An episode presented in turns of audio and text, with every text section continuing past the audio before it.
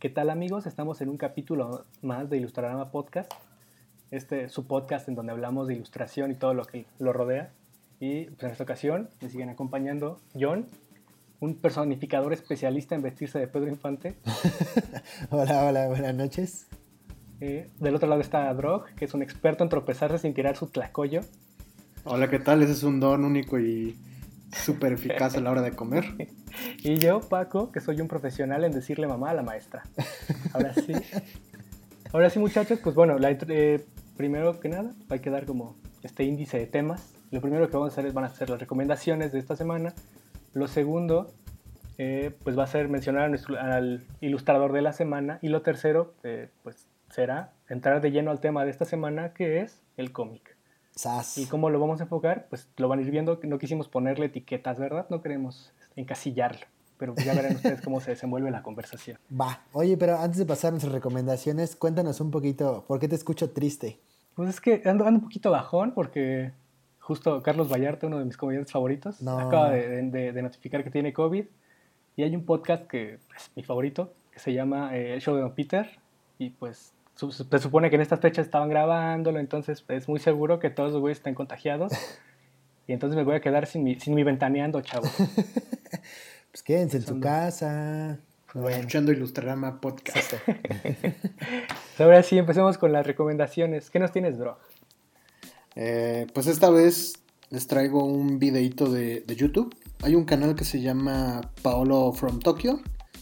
Eh, búsquenlo así en, YouTube. La neta es que tiene contenido interesante sobre Tokio, pero lo que me llamó la atención de su canal es que tiene un video bastante interesante sobre la vida de un mangaka. Un mangaka, como en algún momento lo, mencionamos, es, un dibujante de cómics japonés. El video se llama Day in the Life of a Japanese Mangaka. Eh, básicamente cubre un día de trabajo de un estudio de manga, obviamente el autor más sus ayudantes, cuáles son los procesos editoriales por los que pasa. Está, está muy bueno, está muy ameno. Tiene ahí ciertos toques de comedia. Normalmente los japoneses los percibimos como muy serios, pero afortunadamente en este video está, está muy amena la, la plática entre el chico Paolo y, el mangaka. Chequenlo. La neta está, está bien chido. Y mi segunda recomendación es eh, un manga que tiene una adaptación animada y también tiene una película live action. Este, su nombre es Beck, Mongolian Chop Squad. Si no la conocen, bueno, la recomiendo. Es una historia acerca de una bandita que empieza como desde abajo para tratar de llegar a, la cima de lo que es la cuestión musical. Tiene muchísimas referencias a la cultura de la música este, rock, tiene eh, un desarrollo de personajes increíble. La animación ya es vieja, eso le ha, pasado factura lamentablemente, pero eh, se disfruta y de manera increíble. Tiene muy muy buena música, también compuesta especial y original para el anime. Eh, el anime cuenta creo que con 24 episodios, entonces se lo pueden echar en, al menos en una semanita. Eh, no, concluye, para terminar la historia tienes que irte al, anime y la película no está mal, de hecho tiene este, música de los Red Hot Chili Peppers ahí para amenizar. Es muy buena, se las recomiendo. Eh, Beck, su autor es Harold Sakuishi. Y pues bueno, esas son mis recomendaciones de esta semana. Pues entonces voy yo. La... Hoy traigo dos recomendaciones de esta semana que pues creo que pueden dar ahí este, pues mucho de qué hablar y mucho que pensar. La primera eh, es un portal que se llama Stylist, es, una página web con contenido eh, bastante bien curado y parte por la cual hago mención de esta página es que hay un proyecto dentro de esta plataforma eh, que es una sección curada por Ana Marie Crowhurst que habla sobre un título bastante eh, que, de, hecho de, que deberíamos estar hablando bastante y se llama Forgotten eh, Women, o sea, las mujeres olvidadas. Y en esta serie de publicaciones que hace ella, analiza el rol eh, de la mujer en la historia y le da la exposición que, este, pues, que se merecen. Este, entonces, dentro de estos contenidos que hace esta autora, hay uno que se me hizo muy interesante y de hecho, eh, a pesar de estudiar eh, la licenciatura en diseño, pues nunca nos hablaron de esta mujer. Y su nombre es Margaret Calvert. Ah, Margaret Calvert es una diseñadora eh, gráfica que fue la que se encargó de diseñar la señalética mundial. Entre ellos, ah, ah, digo, si se la han preguntado antes, pues estos dos estas dos personitas que están agarradas de la mano en la calle enfrente de su casa, pues los diseñó ella. Entonces hace como este recorrido eh, hacer desde su historia y pues menciona cómo este, nació en, Sudáfrica en 1936, cómo se movió, cómo se mudó a, Inglaterra, Y estudiando en el Colegio de Arte de Chelsea fue que tuvo la oportunidad de, este, desarrollarse como diseñadora y posteriormente, digo, no quiero spoilearles toda la historia, pues tener la oportunidad de eh, diseñar esa cinética y pues algo que de lo que nunca nadie le ha eh, pues, eh, dado crédito, ¿no? Entonces su historia está bastante interesante y estas secciones que pueden encontrar en Stylist pueden abrir mucho como este, la conversación, ¿no? Entonces echen un ojo, creo que les va a gustar mucho. Y mi segundo referente, que creo que también les va a gustar mucho, es, una, es un canal en YouTube que se llama Kurzgesagt. Es una plataforma en donde eh, por mediante una serie de videos hablan de temas que este, difícilmente pueden ser explicados si no es a partir de una interfaz gráfica y una voz bastante amable, este, en la que tratan como temas eh, complejos que eh, algunas personas pueden tener cierta ansiedad a la hora de hablar de ellos. Entonces explican cosas muy complejas desde ciencia, religión, corrientes filosóficas, ¿no? inclusive hasta pandémicas, ¿no? como el momento en el que estamos viviendo ahora, de una manera bastante curiosa y bastante interesante. Entonces, échenle un ojo también. Las ilustraciones este, que acompañan estos videos tienen un estilo bastante peculiar, pero hablan mucho como de estas nuevas tendencias con respecto al uso del color este, y, pues, eh, y pues formas de, de ilustrar. Entonces, también vale mucho la pena para encontrarlo en YouTube eh, es K-U-R-Z-G-E-S-A-G-T y creo que les va a gustar bastante. Pues yo les voy a hablar de Scott Listfield. Eh, este personaje me gusta bastante porque es un ilustrador y eh, él lo que siempre hace es, astronautas en diferentes entornos, todo siempre lleno de cultura popular, sobre todo de los 80s. Y algo que me, conecta mucho con este, con este ilustrador es que eh, es la representación siempre de un observador solitario, o sea, que no siente que pertenece a ningún lugar. No sé si alguna vez les ha pasado, o sea, que sentirse, sentirse, o sea, que ustedes se sientan solos, pues, porque justo creen que nadie está pasando por lo que ustedes están pasando o que nadie piensa lo que ustedes piensan. Y pues bueno, pues Scott Litchfield explora justo ese panorama, ¿no? O sea, este astronauta en lugares que no conoce y, lugares a los que no pertenece porque realmente no pertenece a ningún lugar. Entonces este sentimiento de, de, conocer, de incluso de tal vez ni siquiera interesarse a veces, ¿no? Por lo que está enfrente de él, sino simplemente ser este observador que está en todos lados. Y el siguiente, entrando ya un poco al tema, es uno de mis cómics favoritos que se llama Marvels. Si, si a ustedes les llama la atención esta onda de los cómics, pero no saben por dónde empezar, creo que Marvel puede ser un, Marvels puede ser un buen punto. Eh, es, un cómic de Marvel Comics, justamente, y eh, este cómic retrata la historia eh, desde la vista o desde la visión de un periodista, ya no desde, desde los superhéroes. Es un, es un este, es un recorrido cronológico a partir de la visión de una persona común y corriente sobre los hechos más importantes del universo Marvel. Oh. Entonces eh, es bastante bueno. Creo que está, a, ver, a ver si no miento Irving, Drog, perdón, a ver si no miento Drog, está ilustrado por Alex Ross. Sí. Este, Alex Ross, para quien no lo ubique, es un dibujante realista. Fue de los primeros que metió este realismo como académico al mundo del cómic. La neta es que su trabajo está muy, muy chingón. Marvels es básicamente un libro de arte, más, más eh, o sea, tiene una buena narrativa, tiene, es un buen cómic, pero también se puede considerar un libro de arte por sí mismo. Exactamente. Entonces, bueno, pues ya tienen mis dos recomendaciones, eh, las dos de Drog y las dos de, de, Jones. Y pues bueno, ahora sí muchachos, eh, ¿qué sigue? El ilustrador de la semana. ¡Woo!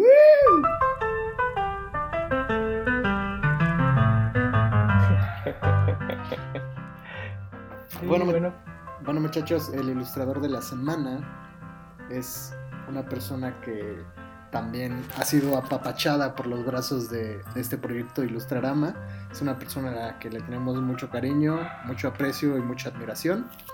Eh, su seudónimo es Atilano. Lo pueden encontrar en Instagram como tedpol-atila. La neta es que este chavo es un talento de la ilustración. Mezcla una onda entre grotesca, eh, rememorando un poco a, algunas cuestiones de arte de Junji pero también eh, tiene un claro amor por los dinosaurios, entonces termina siendo esta mezcla entre elementos orgánicos bestiales y elementos grotescos eh, asquerosos. Ha tenido una participación importante en algunos eventos. Tuvimos el honor de participar juntos en una TNT hace muchos años, en una mesita donde le fue muy bien. Y también colaboró con Warner y la Mole Comic Con para realizar una pinta de un busto de Batman. Y fue una de las piezas favoritas de mucha gente. Entonces creo que vale la pena que, sigan a este muchacho. No los va a decepcionar. Eh, tiene una técnica análoga muy buena y también digital. Es, una bestia del dibujo. Exacto, sí, es realmente muy bueno. Entonces, si pueden, vayan a checar su trabajo porque vale la pena bastante tenerlo como referente. Exacto. Y ya saben, muchachos, si conocen algún ilustrador que quieran recomendarnos y que necesite difusión, eh, escríbanos en las redes sociales de Ilustrarama en Facebook o en Instagram. Y ahora sí, el, tema principal de, este, de, esta, de esta mesa de debate es eh, los cómics, eh, cómo rompen el estereotipo para ir a partir del valor narrativo y de esta, justo de esta ilustración narrativa. veamos si es bueno o es malo, es visionario, qué es muchachos. Para entenderlo primero, vamos a tener que empezar como por el principio, ¿no? Por la historia de definir, definir qué es un cómic y pues, cuál es el origen. Venga, pues entonces, exacto, hay que entender primero de dónde viene y los cómics son un medio utilizado para expresar narrativas mediante la ilustración de viñetas y el uso de texto descriptivo. Esto eh, utilizando subtítulos y onomatopeyas. Si recuerdan sus clases de español, seguramente recordarán qué son las onomatopeyas y si no, eh, aquellos sonidos como... ¡Oh, no! Me atopé. Ahí está el chiste del tío Drog.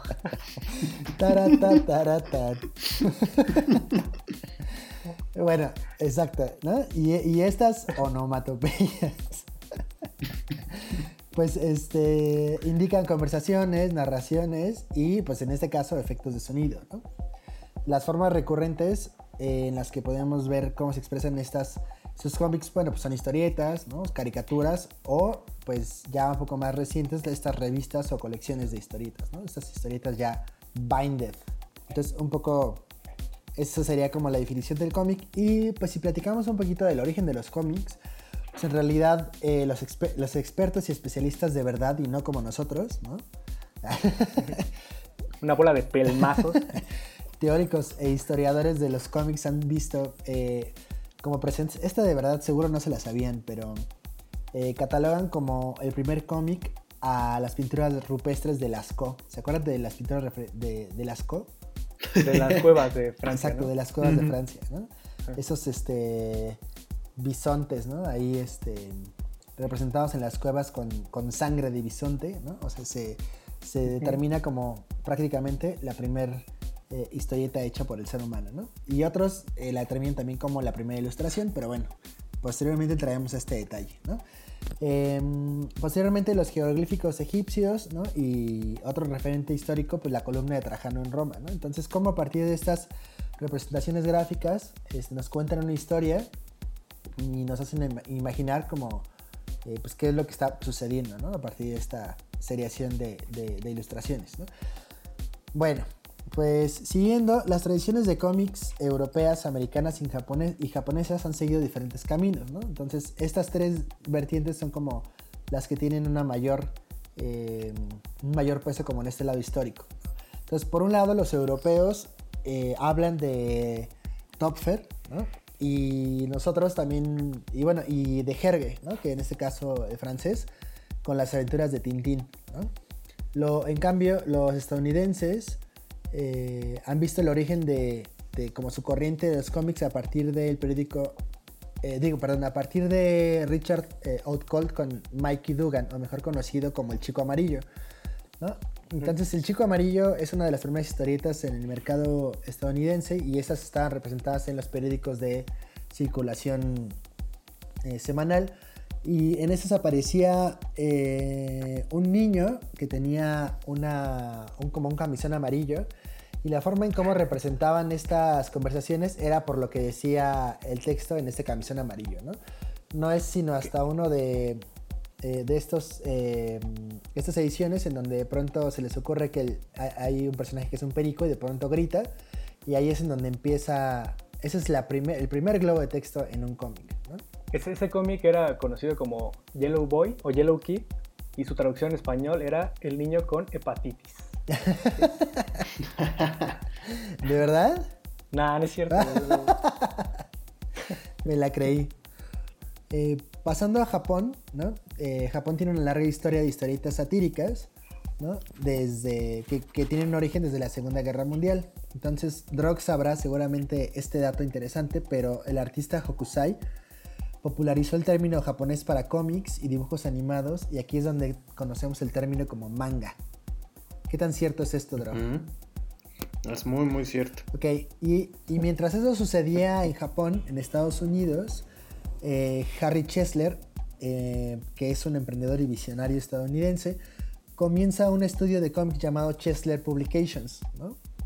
Y a partir de aquí es donde empiezan a, a gestarse estas casas eh, productoras de eh, viñetas, eh, ya no únicamente como eh, secciones dentro de un periódico, sino más bien como revistas de cómics. Lo, lo que pasa aquí, curioso, es que los diarios cada, cada domingo tenían esta parte como de relief. Después de que leías todas tus notas, tenías que llegar a una parte de entretenimiento, obviamente para como bajar este estrés de lo que estabas leyendo, donde incluían mi- minijuegos, este, algunos datos curiosos y entre ellos venían obviamente la- las tiras cómicas. Eh, como que este primer acercamiento era recopilar todos estos eh, estas tiras que salían publicadas en los periódicos y engraparlas y venderlas como un compilado de todo lo que se había publicado en, cierto tiempo. Y entonces desde eh, Harry Chesler es que se empieza a gestar lo que ahora conocen los expertos y analistas como la era de oro. Por favor, Drog, ilumínanos con la era de oro y por qué se le llama la era de oro. La era de oro es la primera era de los cómics. Hay que definir que era es un marco de tiempo en el cual podemos eh, delimitar, eh, como bien lo dice, cierto tiempo para poder catalogar ciertas obras que han ocurrido eh, en ese, en ese límite por su similitud, tanto de manera narrativa como de manera de escritura y por los contextos que estaban ocurriendo y que obviamente influían en cómo se escribían las historias en ese tiempo. Entonces en los cómics hay tres eras importantes, hay, o sea, hay más, pero son tres las que se han empezado a estudiar, que es la era de oro, la era de plata y la era de bronce. La era de oro eh, empieza básicamente con el Action Comics número uno, que es la primera aparición de Superman. Bueno, aquí hay un dato bien importante que iremos retomando conforme pase, pero los creadores de Superman es Jerry Siegel Jerry Siegel, ajá. y Joy, Joy Shuster. Ambos eran este, eh, judíos. Ah, no Eh, bueno, espera, esto tiene, va, se pone interesante, ¿eh? pero sigue, perdón. Sí, bueno, por, le- les debemos mucho porque estos muchachones tenían esta idea, este concepto de Superman, eh, donde generan a un personaje eh, tímido, que es Clark Kent, y su contraparte poderosa, que es Superman. Entonces van a varias, va- van a varias editoriales como preguntando quién está interesado en el proyecto. Muchas de ellas lo rechazan porque no concebían estos personajes fornidos, estos dibujos toscos, que para nosotros es muy natural, pero en esa época estamos hablando que lo común eran dibujos más suaves y más sutiles, eh, muy similar a lo que vemos en Garfield. Entonces sí rompía un poco con, con esta continuidad gráfica.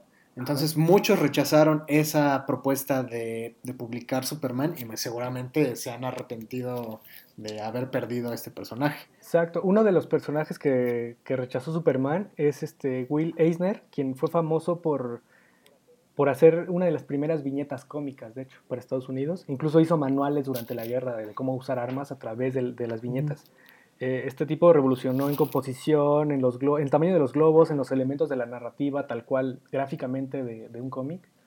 O sea, fue un personaje muy importante que no supo reconocer lo que estaba viendo enfrente. Y, justo... Y es curioso porque, por ejemplo, hay un premio anual que lleva su nombre, que es los premios Eisner, que son los premios que, valga la redundancia, premian el mundo de las historietas a nivel narrativo y a nivel gráfico. Oh. Así de importante fue Will, Will Eisner. Y pues, como, como dice Irving, a, a Jerry Siegel y a Joey Schuster les tomó, les tomó nada más y nada menos que siete años para que alguien aceptara a Superman. Wow. Y, digo, aquí también haciendo una, una, participación, este, pero también no es de gratis que la era de oro haya ocurrido entre los años de la eh, Segunda Guerra Mundial y todo el caos que estaba sucediendo, que haya tenido como este auge tan importante y este consumo también de, estas eh, tiras cómicas. Y sobre todo ahí se me hace, me levanta bastante sospechosismo, ¿no? que mientras estábamos, mientras estábamos hablando de la guerra, habláramos también de la identidad del superhombre, ¿no? Que si bien saben, Este, Hitler hablaba mucho de, la identificación y la generación de este supersoldado que, bueno, se, retomó posteriormente con Capitán América, pero eh, deja de ñoñar y seguiré, le seguiré dando la palabra a Drog. Ah, creo que también hay, un dato interesante acerca de los cómics o del origen, es que normalmente las editoriales tenían ciertos, ah, digamos, como compilados donde exponían a los personajes y no, no era su intención que estos evolucionaran más allá incluso de una sola historia, pero si eran populares se les daba su serie propia. Es por eso que eh, Action Comics es la aparición de Superman, pero fue más tarde cuando Superman tuvo su número uno, su serie propia, debido a su popularidad. También se le llama era dorada por eh, una cuestión que es una de las épocas que tuvo mayor venta de cómics. También es una época donde tuvo los argumentos, digamos, más positivos, a pesar de que venía de, tramas también donde involucraban cuestiones de la guerra y peleas contra los nazis, pero sus historias eran relativamente pues hasta cierto grado infantiles, porque pues en ese momento el cómic estaba enfocado a un público infantil. Exacto. Otra, otra parte importante es que una vez que Superman tiene éxito, eh, Detective Comics empieza a pensar en crear otro personaje similar. Es cuando también en Estados Unidos llega la depresión y pues bueno, para esta ocasión eh, Bill Finger decide crear, Bob Kane y Bill Finger deciden crear a Batman que eh, a diferencia de, Superman, que era este superhombre, eh, Batman lo que hace es, eh, digamos que resuelve violencia callejera, que justo era lo que aquejaba a las personas en ese momento en la depresión. Entonces se vuelve algo que la gente puede reconocer sin tanto problema. Lo, lo, que me encanta, por ejemplo, y ya sin profundizar tanto, es cómo Batman tiene todas las virtudes, ¿no? O sea, de un héroe. O sea, tiene el trauma, pero también tiene dinero, pero también tiene entrenamiento, pero también tiene tecnología, ¿no? Pero también tiene, o sea, lo tiene todo, ¿no? Y hay este, por ahí un, diagrama, eh, me parece que es un diagrama de Ben, en donde hacen un análisis de cómo Batman es el héroe perfecto y cómo combinando las cualidades de Batman obtienes otros, este, los demás superhéroes que existen, ¿no? O por ejemplo, ah, porque me falta otra cualidad de Batman que era corazón, ¿no? Entonces, tienes un hombre este, que es millonario pero no tiene corazón, entonces el resultado es Iron Man, ¿no? Y así sucesivamente hace como su análisis bastante interesante, pero bueno. por ejemplo, bueno, ya para cerrar con, con, la era de oro, porque es un tema muy extenso y muy entretenido, pero faltan más eras que abordar. Entonces, básicamente la era de oro se encargó de cimentar como la estructura y construcción del superhéroe. Eh, aquí vemos la aparición de Wonder Woman, de Batman, de Superman, aparece Capitán América, eh, aparece el Capitán Marvel, que más tarde sería conocido como Shazam. Exactamente. Y algo bien importante aquí también es que hay una persona que empieza a trabajar justo en los cómics como asistente. Y ese hombre es ni más ni menos que Stan Lee. Ah. ah. Stan Lee empieza en 1939 eh, justo a trabajar como asistente para Timely Comics, Time, Timely Comics, que pasó a ser Marvel Comics. Sas. Ahora muchachos, aquí si ustedes de repente están en una plática con unos ñoños como nosotros y les preguntan cuál es la diferencia entre la edad de oro y la edad de plata, bueno, díganles que en la edad de oro es cuando se construyen estos arquetipos de superhéroes. Y en la edad de plata básicamente hay una redefinición de, los héroes en la cual eh, muchos de ellos eh, se vuelven a reescribir pero están enfocados en una situación muy científica. La mayoría de los héroes que aparecen en la Edad de Plata tienen un trasfondo muy eh, relacionado con la ciencia o incluso con la ciencia ficción. Y la guerra. Ah, y la guerra. Eh, tenemos casos como por ejemplo Flash. Flash es un héroe que ya existía en la Edad de Oro, era Jay Garrick, era un velocista. Pero, por ejemplo, en la Edad de Plata, eh, Flash cambia totalmente a ser un personaje que obtiene sus poderes a partir de una explosión eh, química. O tenemos un linterna verde que en la Edad de Oro era una cuestión totalmente diferente a lo que fue en la Edad de Plata, donde sus raíces tenían que ver más con el espacio y con una entidad una especie de policía galáctica. Entonces ahí hay como cuestiones que, empiezan a diferenciar la edad de oro y la edad de plata. Porque, bueno, algo también bien importante es que eh, los superhéroes en la Segunda Guerra Mundial eh, justo estaban, pues digamos, en auge y se usaban las imágenes, sobre todo de Superman y de Capitán América, para combatir al ejército de Hitler. Y una de las cosas también interesantes es que eh, justo las historias hablaban de cómo los superhéroes americanos salvaban al mundo o sea, con soluciones instantáneas, como de que Hitler eh, iba, era llevado por Superman ante un juez de, del mundo, por ejemplo, ¿no? Y así se, así se terminaba la guerra. Otra de las cosas importantes es que las historietas pasaron de vender 15 millones a 25 millones de ejemplares en tan solo unas semanas a partir de que, de que la guerra se hizo presente en Estados Unidos. Sí, la, verdad es que inclusive hasta en Los Simpson hay un gag bastante curioso como de, esta, de este aspecto histórico de, de los cómics y, como estas animaciones, ¿no? Este, en la historia de Tommy y Daly, hablan como Tommy y Daly antes eran amigos y se unían para vencer el régimen de Hitler, ¿no? Y de hecho le salen ahí dándole patadas en el trasero y no sé qué. ¿No se acuerdan? Así, al puro estilo de Mickey Mouse en Steamboat Willie.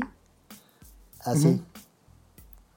Y bueno, ya para, pasar a la edad de plata, vamos a cerrar la edad de oro con unos puntos interesantes. Y es que eh, ocurren varias cosas bien curiosas como el hecho de que muchos de los grandes escritores de esa época tuvieron que ir a prestar servicio militar a la Segunda Guerra Mundial.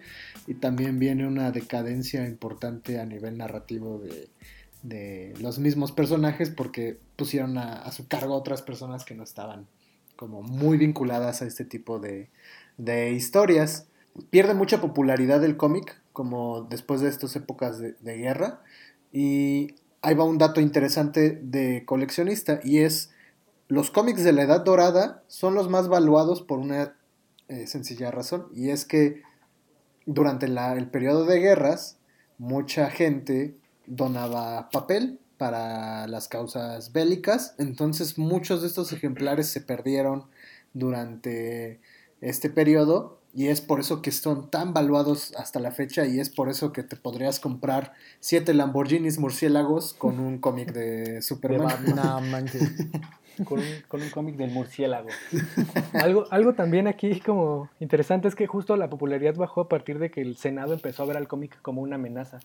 o sea, el cómic pasó de ser una cuestión patriota de, de contar historias de cómo América era grande a través de sus personas y empezó a verlos como amenaza porque justo tenían el poder de comunicar cosas que tal vez no les convienen a ellos. Y aquí viene otro dato bien interesante. En 1949, eh, ¿se acuerdan de los creadores de Superman? Pues bueno, trabajaban para, para Action Comics, justo creando historias para Superman e ilustrando, pero tenían el mismo sueldo que todos los demás, siendo que ellos eran los creadores. Entonces empezaron a pelear por los derechos y metieron una demanda, la cual perdieron y fueron corridos de Action Comics. No manches. Y esa historia va a seguir, ¿eh? Pero bueno, ahí nomás les se los dejo. Pero bueno, eh, básicamente la edad de oro abarca desde 1930 hasta 1950. A partir de los 50 es cuando entramos directamente a la edad de plata.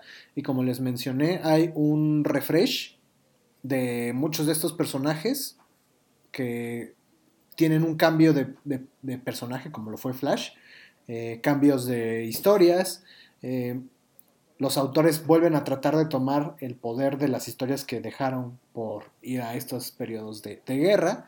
Eh, algo que también pasa durante la Edad Dorada y que eh, se vuelve importante durante esta época es la crea- creación del famoso sidekick, que es este chavillo compañero que acompaña a un superhéroe este, durante sus aventuras, tales como Robin. Eh, durante esta edad de plata, como ya lo habíamos dicho, ocurre el nacimiento de muchos personajes originados a partir de cuestiones de la ciencia y de, lo, de la ciencia ficción. Tenemos esta intervención de Stan Lee eh, con Timely Comics, donde tenemos un Stan Lee que ya estaba frustrado, ¿no? Ya estaba cansado de que no, no, no podía hacer lo que él quería. Y entonces su esposa, ya en su último intento, fue que le dice, no, pues mira Stan, tú escribe esta última historia como a ti te gustaría que, que fuera escrita, ¿no? Entonces, gracias a esto tenemos el nacimiento de, de Los Cuatro Fantásticos, que es una respuesta a la Liga de la Justicia de DC Comics, con un tratamiento otra vez científico, donde tenemos a unos astronautas que van al espacio y obtienen sus, sus poderes debido a una cuestión ahí con, Científica. con el ex- científica. Entonces, Muy este es científica. Ajá. súper científica. Sí, entonces, la, la- la edad de plata básicamente se define porque tiene eh, mucha relación con, con la ciencia y con lo espacial, pero también eh, es una época donde empieza el, digamos que el gobierno sigue teniendo mucha presión y, y censura sobre este tipo de, de cómics debido a que supuestamente eh, los maleantes era como su, su medio, ¿no? El medio al que recurrían. Entonces, supuestamente eh, creían que esto era lo que dañaba a la juventud, ¿no? La- leer historietas. Exacto. Es que, es que aquí también había, había una cosa bien cabrona donde el cómic ya estaba estigmatizado porque un, un psicólogo que se llamaba Eisen- Eisenhower, creo, y no es el presidente, eh, empezó, eh, justo eh, se preocupaba por esto porque empezó a hacer encuestas en las cárceles y les preguntaba qué leían y todos decían pues que leemos cómics y entonces fue ahí cuando se empezó a estigmatizar esto dijo claro pues si todos leen cómics y están presos es porque el cómic es malo y hace que cometas delitos No, brillantísimo el tipo. ¿no? Entonces, lo, lo que da lugar a, bueno, entre esas cosas y otras, eh, que ya los cómics también se estaban pasando de lanza, es que eh, se crea la, la Comics Code Authority, que es esta organización que regulaba este, los contenidos de cómics porque pues, de pronto ya los eh, lectores veían, así ya veían como escenas muy gore o trataban como temas que resultaban como incómodos y esto digamos que fue uno de los primeros frenos eh, que empezó a generar este, pues no decaimiento, pero sí como cierto, pues vamos a decirle cierto freno a, Ujú. a- a estos cómics, ¿no? Y pues, exacto censuraba los temas exacto. Este, no, pues ya, se me fue. Pero eso, eso, chavos, eso no se vale. No, Bueno, otra, Pero, o, o sea, eh, este sello de regulación o, o censura es no lo pone el gobierno, o sea, la- las mismas editoriales forman un consenso para autocensurarse de alguna manera y poder seguir vendiendo y no perder este, este mercado. Sí, justo porque tenían al gobierno encima, viendo que, a ver, voy a ver que no me tiren mierda a mí, porque si no, Y es que estaba muy complejo porque muchos escritores ya empezaban a entender cómo funcionaba este medio y que tenían un, pues el lugar perfecto para empezar a generar un cambio en la mente de, de, de los, de, los, de los más jóvenes y empezaron a optar por eh, así poco a poquito ir metiendo temas más, este, más profundos que tenían que ver con cuestiones raciales, con Mm. cuestiones este, políticas, y es por eso que también muchas veces los tachaban de, de que estaban haciendo propaganda a la homosexualidad o cuestiones bastante fuertes. Hay algo aquí bien interesante en los 60, donde vienen tres personajes eh, muy importantes en la historia de los cómics. El, pr- el primero es la mole, o The Thing, de los Cuatro Fantásticos. El segundo es Hulk.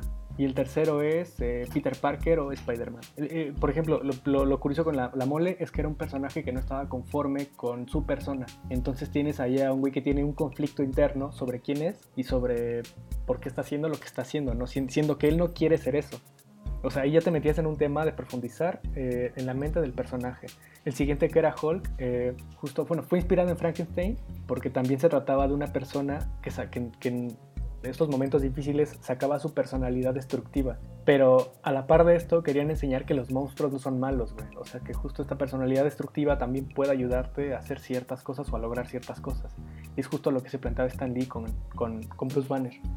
Y pues el tercero será Peter Parker, que fue creación, fue de hecho fue ilustrado por Steve, Dick, Dick- eh, Steve Ditko. Ditko. Eh, y parte de lo importante de Peter Parker, güey, es que incluso creo que sin ser tan conscientes de eso, estaban eh, reflejando al adolescente, en ese entonces al adolescente americano, eh, que, que era justo, eh, seguía los cómics, porque justo era un estigma leer cómics, ¿no? Entonces los geeks, el ser geek no fue moda hasta dentro de, hasta dentro de hace 10 años más o menos. Pero pues quien era geek o quien era un ñoño o un nerd, pues era, era buleado, güey, era, era acosado. No estaba bien. O sea, les hacían sentir que, que saber sobre este tipo de, de personajes o leer historietas no estaba bien. Entonces Peter Parker era como el reflejo de eso. Era un güey buleado, era un güey este, tímido, que, que tampoco estaba conforme con lo que él era, pero que usaba eso para hacer las cosas bien, ¿sabes?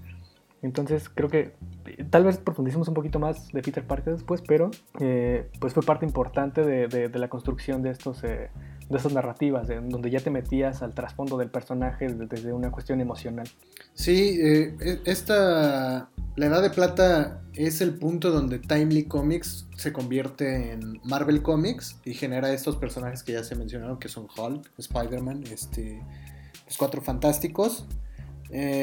Hay una cuestión ahí bien interesante de, proceso de creación porque por un lado tenemos un Stan Lee que era el escritor, mucha gente cree que Stan Lee es el que dibujaba este, a los personajes y la verdad es que no, Stan Lee era el escritor y co-creador muchas veces, eh, ni siquiera era 100% creador, a veces era co-creador. Y Stan Lee tenía muchos compañeros talentosos en, en Marvel, como Steve, con el cual co-crea Spider-Man, pero también tenía a Jack Kirby. Jack Kirby fue su compañero casi inseparable en muchas de las historias, con él co-creó la mayoría de los personajes. Este, pero era bien interesante porque estos muchachos crearon un método que hasta la fecha se le conoce como el método Marvel, en el cual eh, los dos tenían una reunión rápida de, no, ¿qué vamos a tratar en, en este número? No, pues este, aparece un villano y, y destruye la ciudad porque busca no sé qué de los cuatro fantásticos. Ok, entonces lo que hacía Stan Lee era escribir un abstract de pocas palabras para que Jack Kirby entendiera la historia. Jack Kirby dibujaba las páginas y dejaba los globos en blanco y Stan Lee solo tomaba las páginas e iba escribiendo en esos eh, globos en blanco los diálogos que se le iban ocurriendo. Entonces era un método muy ágil porque no necesitaban escribir un guion súper largo para poder este, empezar a la producción de los dibujos, sino que tal cual al mismo tiempo eh, el dibujante terminaba una página y así se iban rellenando los globos. Y salían así, mira, como tortillas en máquina de tortillería, mano. Y es por eso que pues, Marvel básicamente le pasó por encima a DC Comics en esa, en Sí, esa época. Porque también los temas que tocaban, güey, ya no eran temas para niños, sino, sino conectaban más con los adolescentes, con esta parte de la disidencia, de, de- de- de cuestionar tu identidad y todo este tipo de cosas, que justo esa generación de los baby boomer- boomers estaba pasando. ¿La, la generación de qué? ¿De los baby boomers? Exacto, sí. Ah, ok, ok. Fueron el target de, de esa, de esa generación de escritores y de ilustradores. Eso fue en los 70s, ¿no? ¿Sí? No, No, previo. 60, ses- mediados de los 60. Ah, ok, ok, ok. ok. La edad de plata. Va. Ahora sí, va- vámonos con la edad de bronce, que esta sí ocurre como en una en un par de décadas que son muy importantes por todo lo que ocurre. Entonces estos contextos de los años 70 y 80 influyen mucho. Espera, antes de pasar a eso, creo que, eh, por ejemplo, de mencionar que la Mujer Maravilla regresa a finales de los 70, que la intentan reconstruir eh, a partir de lo que ya había sido antes. Algo bien curioso es que, los, que el creador de la Mujer Maravilla, eh, a pesar de apelar por el feminismo y todas estas cuestiones, tenía dos esposas, oh. las cuales vivían con él y se casó con ambas. Bueno, se casó con una, pero vivió con ambas y tuvo hijos de las dos. Y, y de hecho, una de sus esposas, que era la que no era la oficial, era la que usaba brazaletes. Entonces se dice que por eso Wonder Woman lleva brazaletes. Sí, hay un documental de History Channel acerca de la creación de la Mujer Maravilla. Pueden checarlo, la neta está, está, bien chido. En este refresh la hicieron como más. La intentaron actualizar y a la hora la Mujer Maravilla le gustaba la moda y era karateca y se había olvidado de sus poderes por conocer a un güey es cuando dijeron, no mames, o eso, no es lo que yo, eso no es lo que me representaba en los, 70, en los 50 Entonces fue cuando decidieron traer a la Mujer Maravilla de los 50 a los 70 y fue un éxito entre el público femenino. Ahora, vámonos a la edad de bronce. Eh, la edad de bronce abarca de los años 70 a finales de los 80 y es una de las, de las de la parte histórica de los cómics más interesante porque es cuando realmente se da esta evolución de tener un medio que iba dirigido a los niños como mero entretenimiento a empezar a tomarlo realmente como un medio para cambiar las mentalidades con, y hacer conciencia de los temas difíciles que se estaban pasando en, esas épocas. Y es donde realmente empieza a tomar sustancia la historia de los cómics y también de los personajes porque era mucho más fácil relacionarse con el personaje entendiendo que tú también estás pasando por una situación similar, que era algo que ya venía desarrollando eh, Stan Lee, pero creo que termina de culminar y empezar a, agarrar mucho más forma eh, durante esta época de bronce.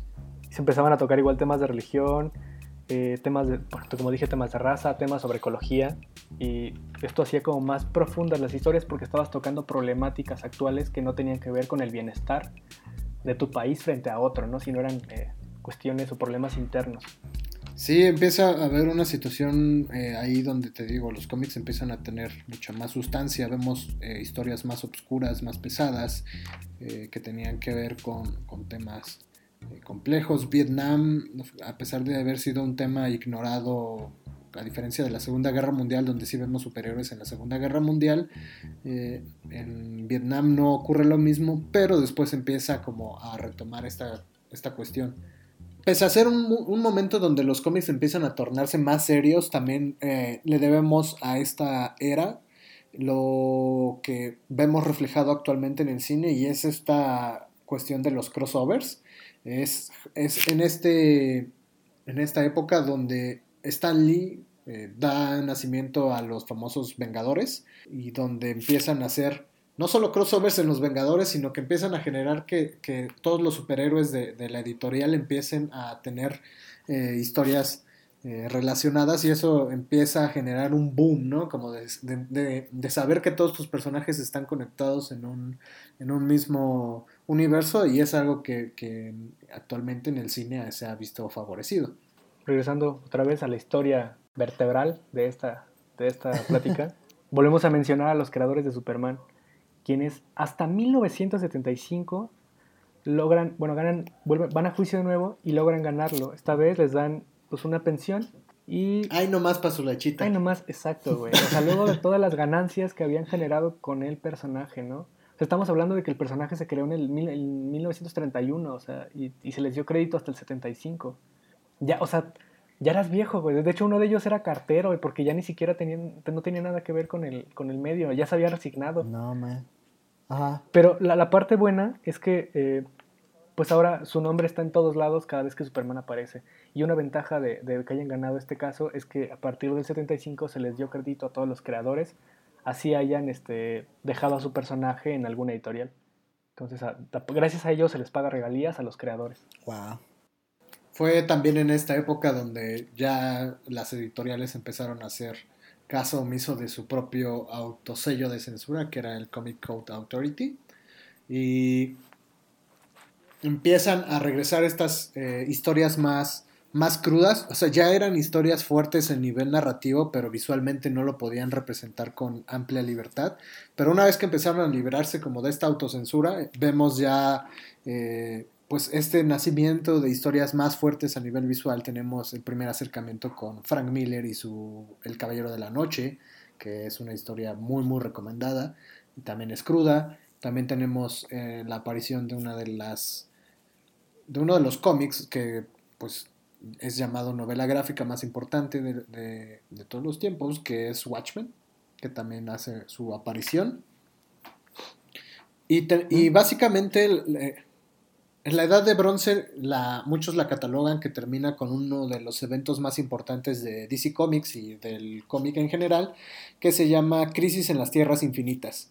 Eh, Crisis en las Tierras Infinitas lo que hizo fue re, básicamente hacer un corte de la continuidad que tenía DC Comics porque ya había hecho como un pequeño ahí cagadero de, eh, o sea, era demasiado lo que tenía que tener de conocimientos el lector para poder entender el universo de DC Comics y con este evento hicieron como un pequeño reboot para ser más ligeros a los lectores eh, nuevos pero es un evento que ha marcado la historia del cómic, que incluso apenas se hizo una adaptación en, las series de, Warner.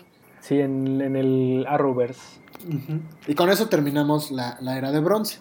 Ahora, viene una de las épocas, eh, si, bien son tres las principales, que es oro, plata y bronce, eh, existen unas más recientes, más que unas que nos tocaron más a nosotros por la, la época en que nacimos y estamos hablando de lo que se conoció como la edad eh, obscura del cómic, que se cataloga aproximadamente entre los finales de los 80 a mediados de los 90.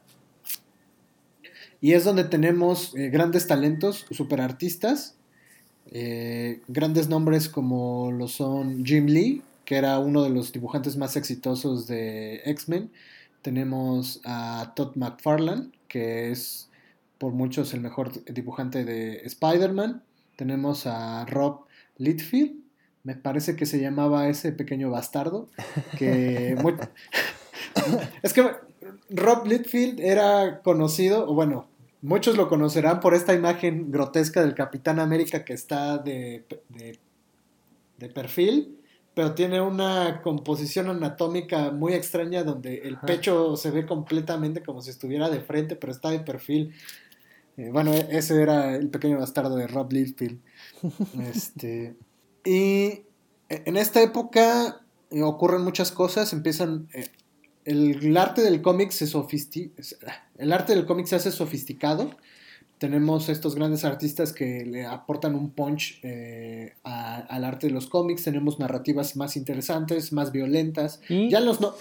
Se aborda la sexualidad de los personajes, o sea, conoces a los personajes y te dicen que son sexualmente activos. O sea, empieza como esta apertura a un chingo de cosas.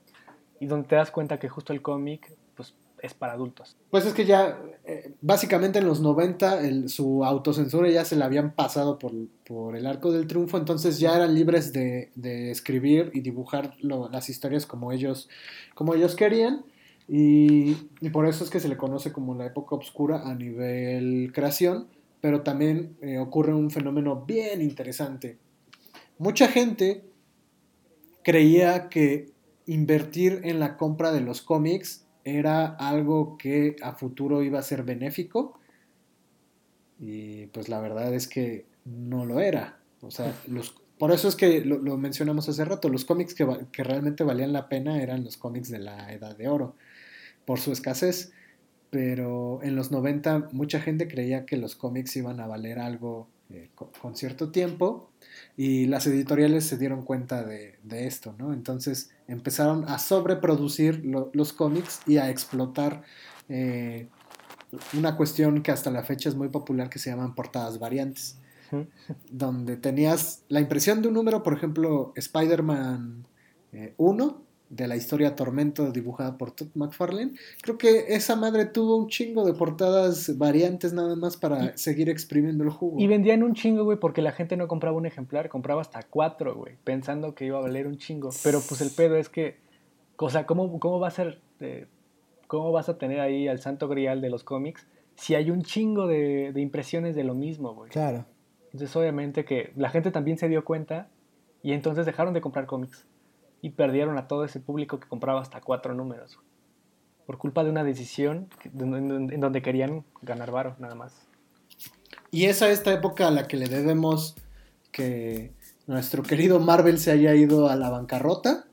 Es justo en esta época donde Marvel a la hora de buscar un medio que le permitiera eh, recuperar sus ganancias, empieza a vender sus licencias a empresas cinematográficas. Entonces Fox obtiene los derechos de X-Men y de los Cuatro Fantásticos. eh, Sony se queda con Spider-Man, Universal con Hulk. Y así da licencias a diestra y siniestra para poder este, recuperarse de su bancarrota y pues lamentablemente todos sabemos que no lo logra y que fue absorbido por, por Disney. Y bueno, algo igual importante ya a principios de, eh, pues del 2000 es el 9-11. Sas. Viene el ataque a las Torres Gemelas. Y obviamente los cómics, como la mayoría de ellos, sobre todo de Marvel, suceden en Nueva York, eh, deciden hacer algo sobre esto, ¿no? Y, y en sus portadas, justo, más bien en sus historias, incluyen escenas de pues, los superhéroes resignados porque no pudieron hacer nada. Y algo bien importante que, que permeó la situación, sobre todo social, eh, en- de aquel entonces, fue la división entre los que querían ir a la guerra y los que no. Entonces, a Marvel se le ocurrió la grandiosa idea de hacer Civil War. A partir de esta de, cuestionar la conciliación entre estos dos bandos, ¿sabes? Y fue cuando hicieron eh, Civil War, que fue años después, justo eh, a, partir de las consecuencias que causó la división del 9-11. Sí, creo que, que- creo que a partir de- del atentado los cómics empiezan a agregar una cuestión nueva a la, a la narrativa y a la dimensión de, su universo, que es la cuestión política, de empezar a politizar eh, a cada uno de los personajes y darles como esta oportunidad de ser creyente de algo y eso le da más dimensión a los personajes dentro de las historias, que al final desemboca en Civil War. Algo, algo bien interesante aquí también, güey, es que, eh, o sea, es entender cómo, cómo el cómic reacciona o es consecuencia de la situación social o política de- de- del momento en el que vive, ¿no? También eh, ocurre algo que benefició muchísimo a la industria y a los nuevos talentos artísticos y sobre todo a quienes consumimos los cómics y es que eh, a mediados de, los 90 Marvel por la misma explotación que tenía de sus números que vendían demasiado por, porque la gente compraba muchas copias eh, se, estaba, se estaba ganando ahí una lanita y los dibujantes y escritores pues no ganaban bien, o sea, ganaban muy poquito comparado a las ganancias que estaban recibiendo por parte de los números. Y ocurre un gran motín en Marvel Comics donde muchos de los talentos deciden salirse, pero no, no estamos hablando de que se salieron dos o tres, se salieron casi como 10 al mismo tiempo. Y gracias a este movimiento es que tenemos una de las editoriales más jóvenes, pero que tiene, digamos que las historias más interesantes, que es Image Comics, eh, fundada por estas personas que se salieron de, de Marvel Comics, en donde tenemos como cabeza a Todd McFarlane, porque Todd McFarlane es creador de Spawn, uno de los cómics más importantes de, de Image, ¿no? Entonces, Image es, es importante porque apuesta por nuevos talentos, apuesta por nuevas historias y da una apertura más al mercado de no solo estar en DC Comics o Marvel Comics. Claro, siempre había tenido ahí como esta idea de, más bien esta pregunta de por qué se me hacía Spawn tan como similar a Spider-Man y a Venom y a estos, este, este diseño de personajes, ¿no? O sea, siempre me preguntaba por qué y ahora acabo de descubrir, ¿no? O sea, siempre decía, o sea, ajá, o sea, pues me cuestionaba eso, de dónde- por qué eran tan similares en algunas cosas y, ¿Serán primos? Ajá. y pues mira. Sí, pues eh, Todd McFarlane es el dibujante más importante de Spider-Man, o al menos considerado por muchos, y también es el co-creador de, de Venom.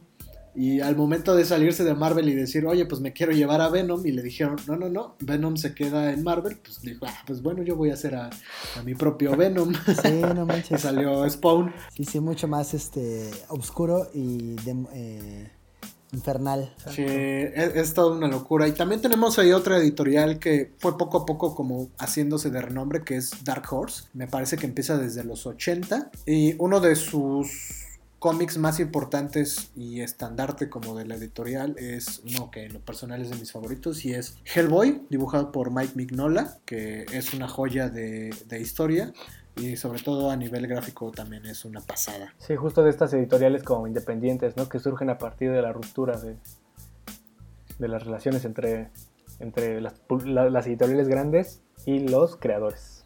Lo curioso es que DC Comics hizo algo así, pero sin permitir que los talentos se fueran, sino más bien metiendo talentos para generar su propio sello, que es uno de los sellos favoritos de muchos, Vertigo, Vertigo Comics, que es donde nacen series importantes como Sandman, de Neil Gaiman, o tenemos este Hell, que también es eh, conocido como Constantine.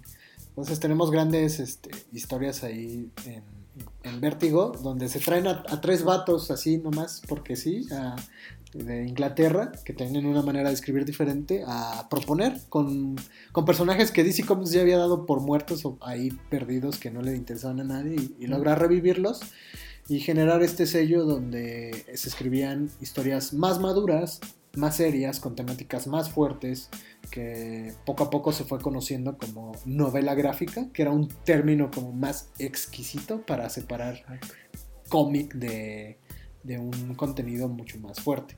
Pues, ¿qué les parece si vamos cerrando el tema? Ok, pues... Pues, bueno, digo, creo que una de las cosas eh, interesantes de todo el fenómeno del cómic es eh, la conexión que tuvo con las personas, este impacto social que tiene con, con la gente que los lee, o en este caso que ve las películas, ¿sabes? Que sabe la historia del personaje. Algo que se me hacía bien interesante y que justo vine analizando hoy todo el día, es como, eh, ¿cómo conectas con estos personajes, güey, que no comparten tu mismo contexto, ¿no? Pues es a partir de, estas conexiones emocionales que surgen a partir de, de, sus experiencias de vida. Por ejemplo, Batman es un güey que está inspirado, o más bien que, que hace las cosas a partir de un hecho traumático que lo motiva a hacer algo diferente. Superman es un güey que a pesar de ser el hombre perfecto, güey, está solo porque es el último cabrón de su especie y está en un mundo que lo desconoce, ¿sabes? Y que, a veces no lo quiere. Eh, el, otro caso es el, caso de los X-Men, güey, que son güeyes que, que son mutantes, son gente con capacidades diferentes y que son rechazados y que justo su lucha es para que para poder mezclarse entre la gente normal. Eh, el, otro de los casos, por ejemplo, y es creo que con el que me quedo y estoy influenciado desde que lo conozco, es Peter Parker, ¿no? O sea que yo era, yo era Peter Parker, o sea, la mayoría de los que les gusta este tipo de cosas eran Peter Parker, güey. Un, morro buleado, güey, un morro eh, inadaptado, eh, ¿sabes? Un morro marginado, pues, que tuvo que buscar la manera de, si no, si no bien de hacerse visible, la manera de hacer bien las cosas a partir de los recursos que tenías, ¿no? Una de las cosas por las cuales yo enfrentaba a mis bullies, no, no era pensar que era un superhéroe, pero sí era pensar en, en esta parte, o sea, sobre que el, el, valor de ti como persona, o sea, la fuerza que tienes, pues digamos, viene a partir de las cosas que, que, que, quieres hacer, ¿no? O sea, tu, tu, fuerza viene a partir de tu, de tu determinación. Y fue, fue, creo que, parte de lo que me, que, o sea, me quedé de, de Peter Parker, de, de saber que si quería hacer algo, tal cual como que un bully dejara de molestarme, tenía que sacarlo a partir de mis ganas de hacer otras cosas. ¿Sabes? Como subir un escalón. Y el primer escalón era joder a los bullies que me jodían a mí. Claro. Y pues bueno, creo que fue parte importante. Es una, una reflexión bastante profunda, ¿no? Y, y este, no, y, bastante bien bajada, porque pues precisamente es eso, o sea, eh, la, la, empatía que sientes a través de un personaje, ¿no? A través de un personaje en el que estás este, remitiéndote en tu realidad, en la realidad de, pues esta realidad, vamos a decir, ficticia de lo que está viviendo, eh, en este caso Peter Parker, pues genera ahí como un vínculo bastante, eh, pues personal, ¿no? O sea, tanto así que eh, la película que se generó ahí, creo que en el 2001 de, de Spider-Man con este Tobey Maguire fue todo un éxito cuando realmente pues no, bueno, no, quiero, no quiero este, levantar este, polémica, pero bueno, ¿no? O sea, pero bueno, o sea, tuvo, tuvo como una situación muy interesante por esto que, estas emociones que te remitían, ¿no? En cuanto a mí, lo que, lo que se me hace muy interesante con respecto a todo este impacto eh, que ha tenido los cómics a través de la historia, es la posibilidad de cómo a través de la narrativa nosotros, eh, y cómo a través de esta ilustración eh, de estos personajes fantásticos y estos escenarios eh, vaya, fantasiosos, nos da la oportunidad no solamente de generar este referente en nuestra cabeza, sino de poder imaginar más allá de eso, ¿no? Un poco eh, la crítica también viene de cuando se empezaron a generar, generar estas películas de superhéroes, pues un poco se rompió este, eh, esta magia porque pues ya todo te lo, pues todo te lo daban, ¿no? Pero aún así recordar, leer estas historietas pues cuando éramos niños, nos daba la posibilidad de imaginar que esto pudiera pasar en la vida real. Y, un poco ahí esta proyección que se hace entre estos planos entre lo real y lo fantasioso, me, me remite también como a esta idea de, eh, pues esta, eh, pues cómo, cómo, se plasma esta ciencia ficción, ¿no? Y lo que la ciencia ficción ha dado eh, como herramientas a, la ciencia real. Pero bueno, eso hablaremos más tarde, bueno, no más tarde, en otro episodio tal vez de eso. Pero bueno, o sea, cómo a partir de sentar bases, y de, y de ilustrar momentos y en este caso ilustrar personajes con historias recurrentes a las nuestras nos permite imaginar más allá. Creo que el, este impacto social es muy interesante. Para mí los cómics han sido muy importantes en mi vida. Básicamente llegué a, mi desarrollo profesional gracias a ellos, porque fue el primer contacto que tuve para querer laborar como ilustrador. Yo quería ser artista de cómic, como seguramente muchos ilustradores lo quisieron ser en su momento. Eh, y también esto me, convirtió, no me marginó, o sea, a mí leer cómics nunca me marginó, más bien me convirtió como en el amigo al que le tenías que preguntar cosas si no, si no, si no sabías eh, cómo entrarle a alguna serie o si te daba hueva leerlo pero te interesaba el chisme. Entonces yo básicamente era como la Pati Chapoy de los cómics, ¿no? sí, de este, hecho, de hecho tú, eres, tú eres mi amigo, la Pati Chapoy de los cómics. Eso es verdad.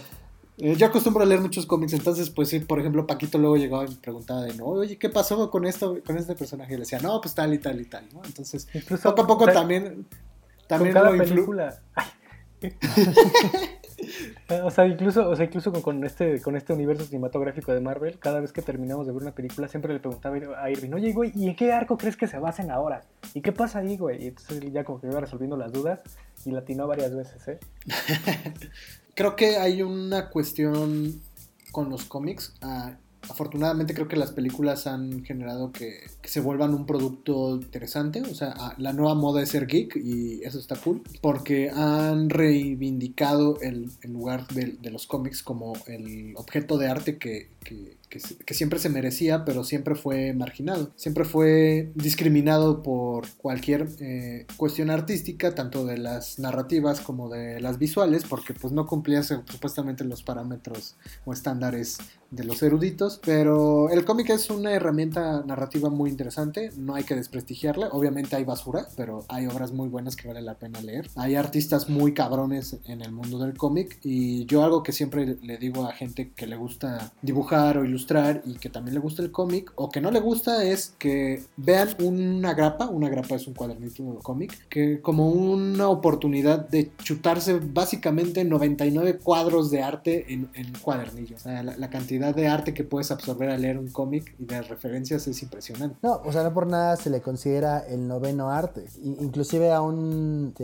aún cuando haya iniciado mucho antes que la fotografía, mucho antes que el cine, ¿no? O sea, hasta hace poco es que obtiene esta, pues de alguna manera, esta definición. O sea, involucra tantas cosas eh, dentro de, de, sí que es toda una, una, aventura experimentar esta sensación de leer un cómic con tus propias manos. Eh, pues lean cómics.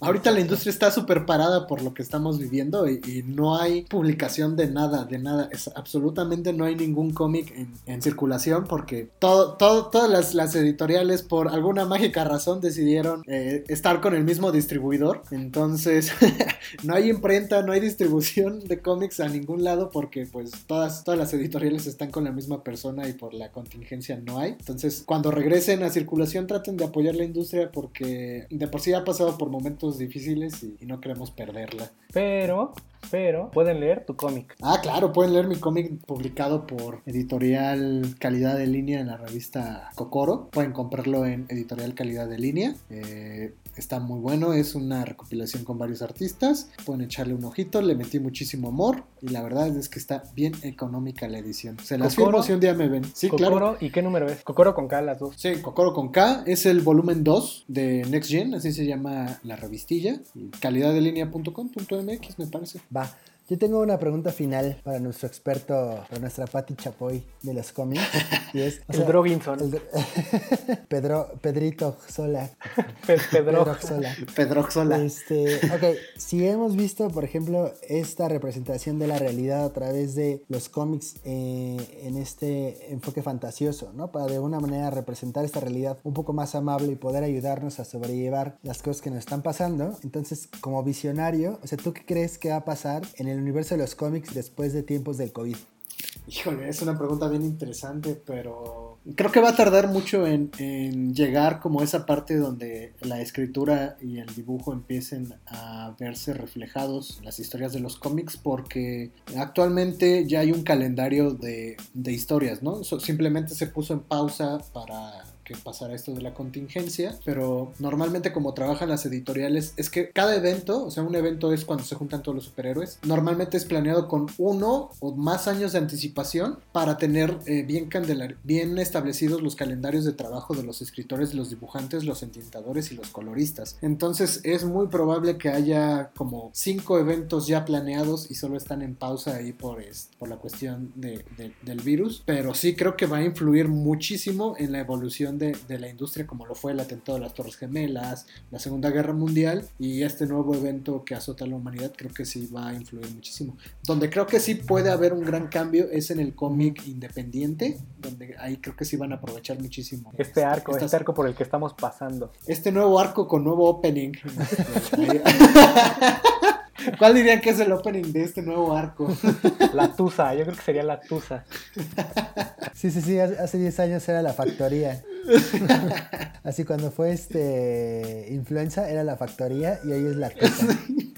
¿Cómo, ¿Cómo dice este? Romance te puedo dar. Bueno, te puedo dar.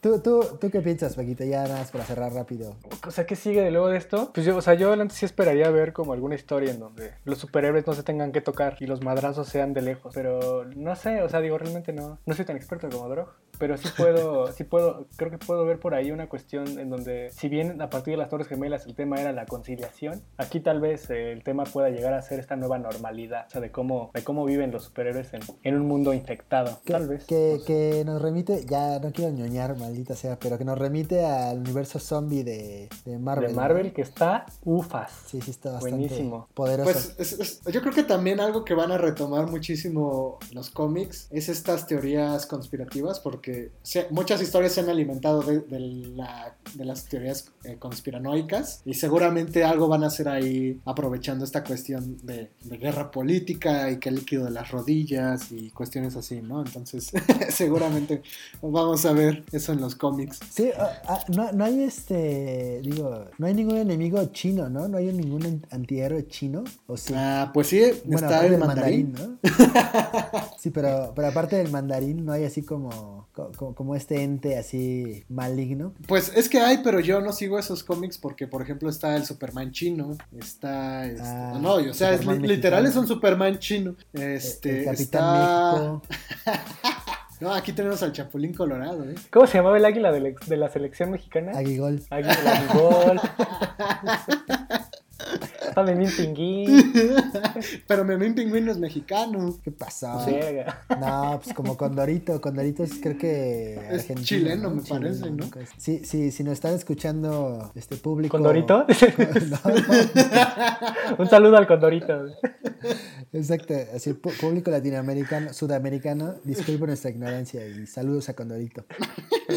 Y a Mafalda también. No, es que, digo, esto sería bueno como retomarlo posteriormente porque la verdad nos hemos enfocado mucho en estas corrientes como norteamericanas, este, europeas y japonesas. Digo, le hemos platicado en otras ediciones. Pero también hay muy buenos referentes de historieta y cómic latinoamericano y sudamericano. O sea, te digo, Mafalda, Condorito, este, Memín El Pingüín. ¿no? O sea, estaría bueno como poder abordar eso y también analizar cuáles fueron las causas que generaron estos eh, personajes, cuál era la corriente política, exacto, muy bueno. Sí. Este, y pues los, acontecimientos históricos que marcaron y, y generaron esta, pues sí, pues est- o sea, generaron estos, estos personajes que hablaban de temas que nadie más podía suavizar. Ahora, voy, voy a dar un, un tip. Así como mencionamos que los cómics de la Edad Dorada son los caros porque hay pocas copias, déjenme decirles que en México está ocurriendo el mismo fenómeno con lo que acabo de decir y es el libro vaquero. El libro vaquero dejó de producir eh, historias, ya, no, ya nadie dibuja ni escribe eh, nada del libro vaquero. Lo último que sacaron fueron reediciones de historias muy viejas. Entonces, si encuentran libro vaquero, cómprenlo y ahí guárdenlo porque tal vez en algún momento sea importante en la historia del cómic mexicano. Y préstenmelo. Y Cómprenlo y rólenlo. Ya luego lo Pues- guardamos. eh, si viene pegado, no lo compren. Vas a tener que cortar esto por su vez. Esta edición de coleccionista. No, no sé.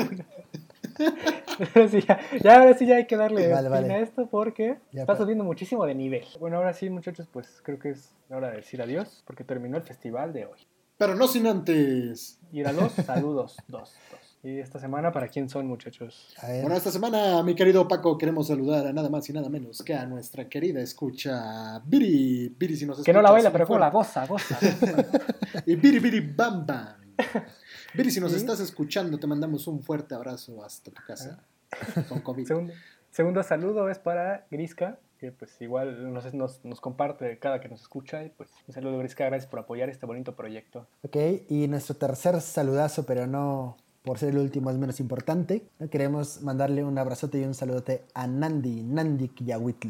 Ahí una, este, una escucha también que nos ha seguido desde cuando Ilustrarama era solo un, era solo un blog, ¿no? y ahora en esta evolución también nos sigue acompañando. Gracias por estos años y años de, de- de confianza. Exacto, y pues digo, avísenos si escuchan esto, pues nada más díganos. Pues bueno, eso es todo otra vez. Mis redes sociales son Paco COQ en Instagram.